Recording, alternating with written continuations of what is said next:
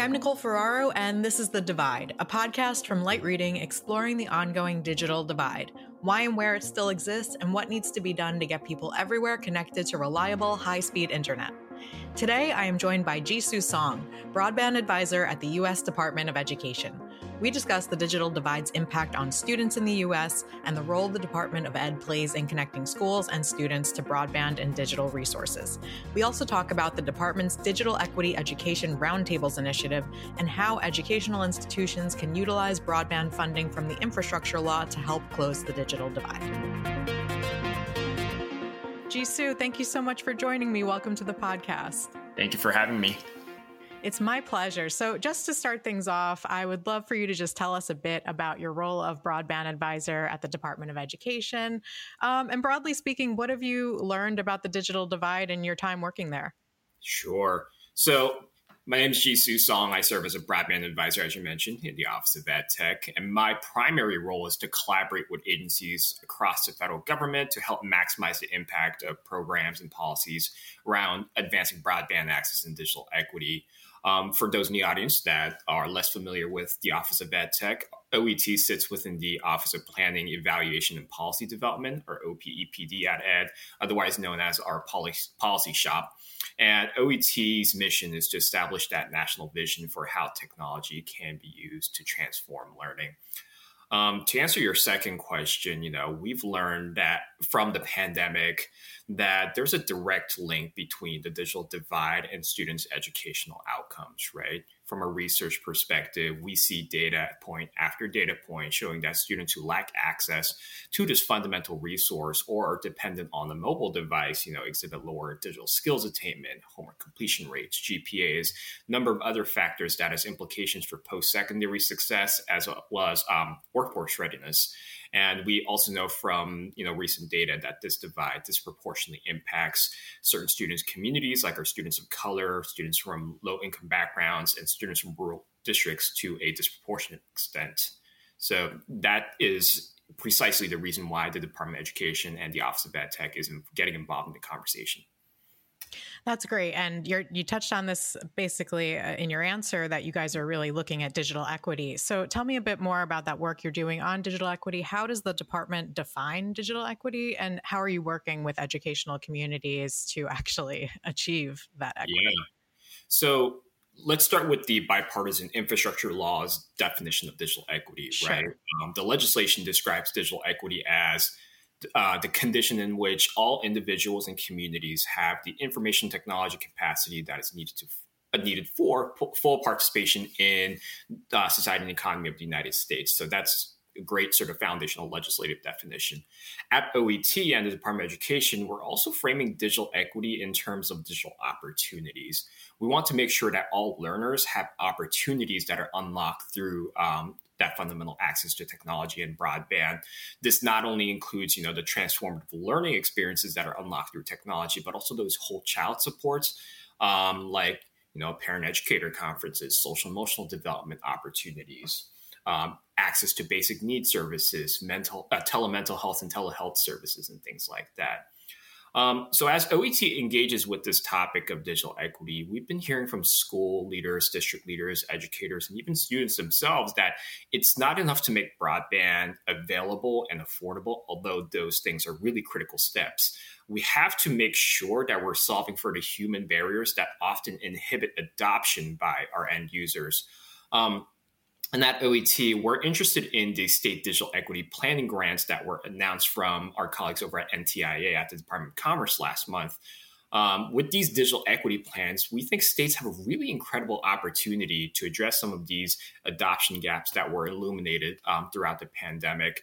And to help with these efforts, we've launched an initiative called our Digital Equity Education Roundtables Initiative, or DEAR Initiative for short, um, to inform leaders about adoption related barriers that learners and families furthest from digital opportunities face so that they can focus on these sort of uh, barriers uh, in their digital equity plans. So, starting at the beginning of this year, we held a series of national roundtable conversations, hearing from organizations and groups that directly represent some of these communities, as well as families and students themselves.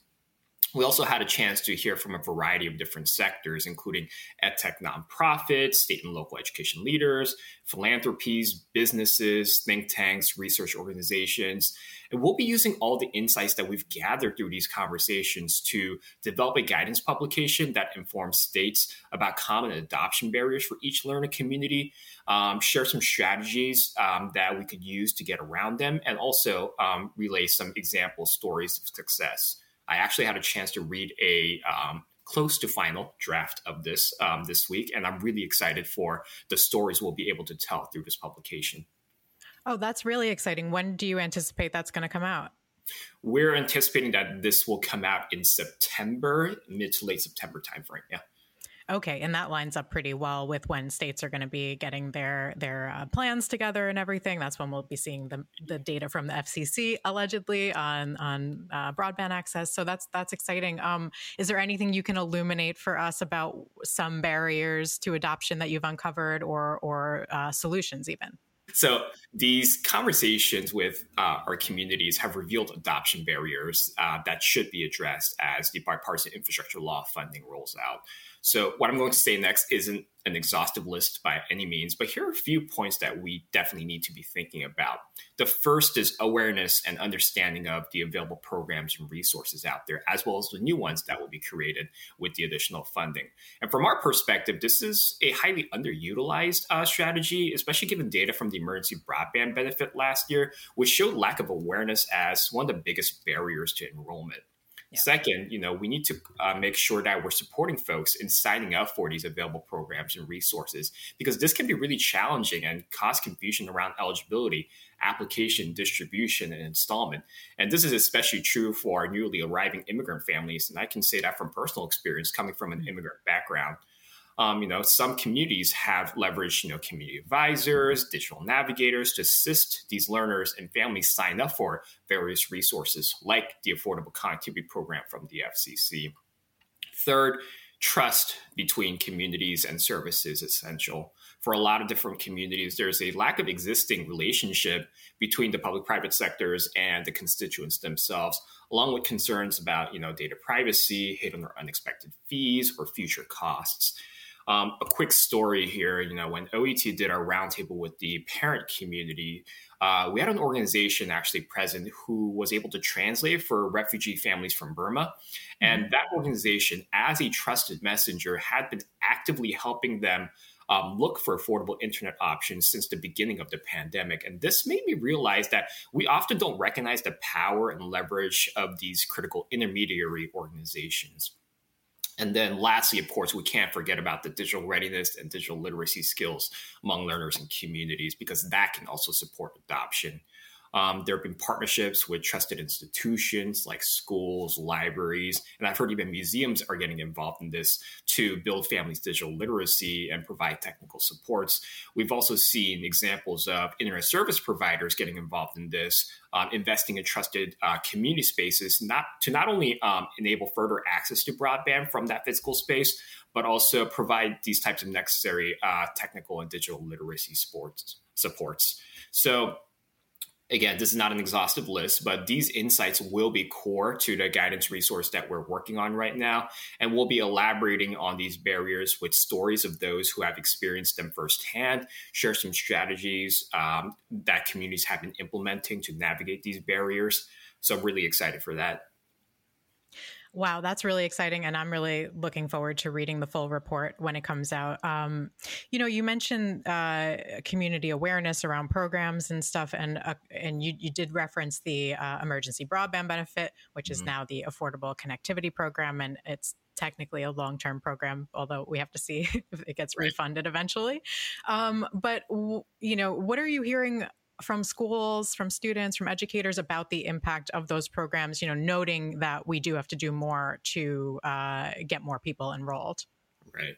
First, um, with regards to your Affordable Connectivity Program, we're really happy to see that the president was able to secure commitments from 20 different internet service providers to offer low cost, high speed programs so that households signing up for the ACP benefit can essentially get connected for free if they um, use one of those services in the fall of last year, we actually had to had a chance to convene a listening session for the FCC in partnership with IMLS and HUD, uh, where the stakeholders that we convened noted sort of large gaps in awareness of programs like the EBB, what the ACP was called uh, back then.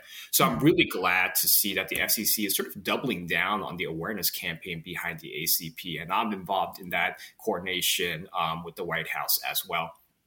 Um, we've heard from many stakeholder groups that schools often serves as hubs of trusted information resources for many communities when it comes to broadband, and that role was uh, essentially accelerated uh, due to the pandemic. So, to help, our office, with the help of FCC and also the Department of Agriculture, recently updated our ACP page with the tools to help schools in their outreach around the ACP. And you can find those resources at tech.ed.gov slash ACP. On that page, you'll see a set of FAQs that discuss aspects of the program that are the most relevant for K 12 students and families, as well as suggested strategies that schools and districts can use to communicate out about the ACP. We also created some resources to make it easier for schools and districts to communicate with families about their eligibility so, the first is a template letter that schools and districts can use to let families know that their child receives free or reduced price meals under the National School Lunch Program or the School Breakfast Program. Um, and so their household meets the eligibility criteria for the ACP some schools and districts may be also directly involved in helping families sign up for the ACP by communicating with providers, and we certainly encourage that. But in those cases, schools do need to receive consent from the families uh, to share the students' eligibility for free or reduced price meals. So we're providing some sample consent forms on the tech.ed.gov slash ACP page as well.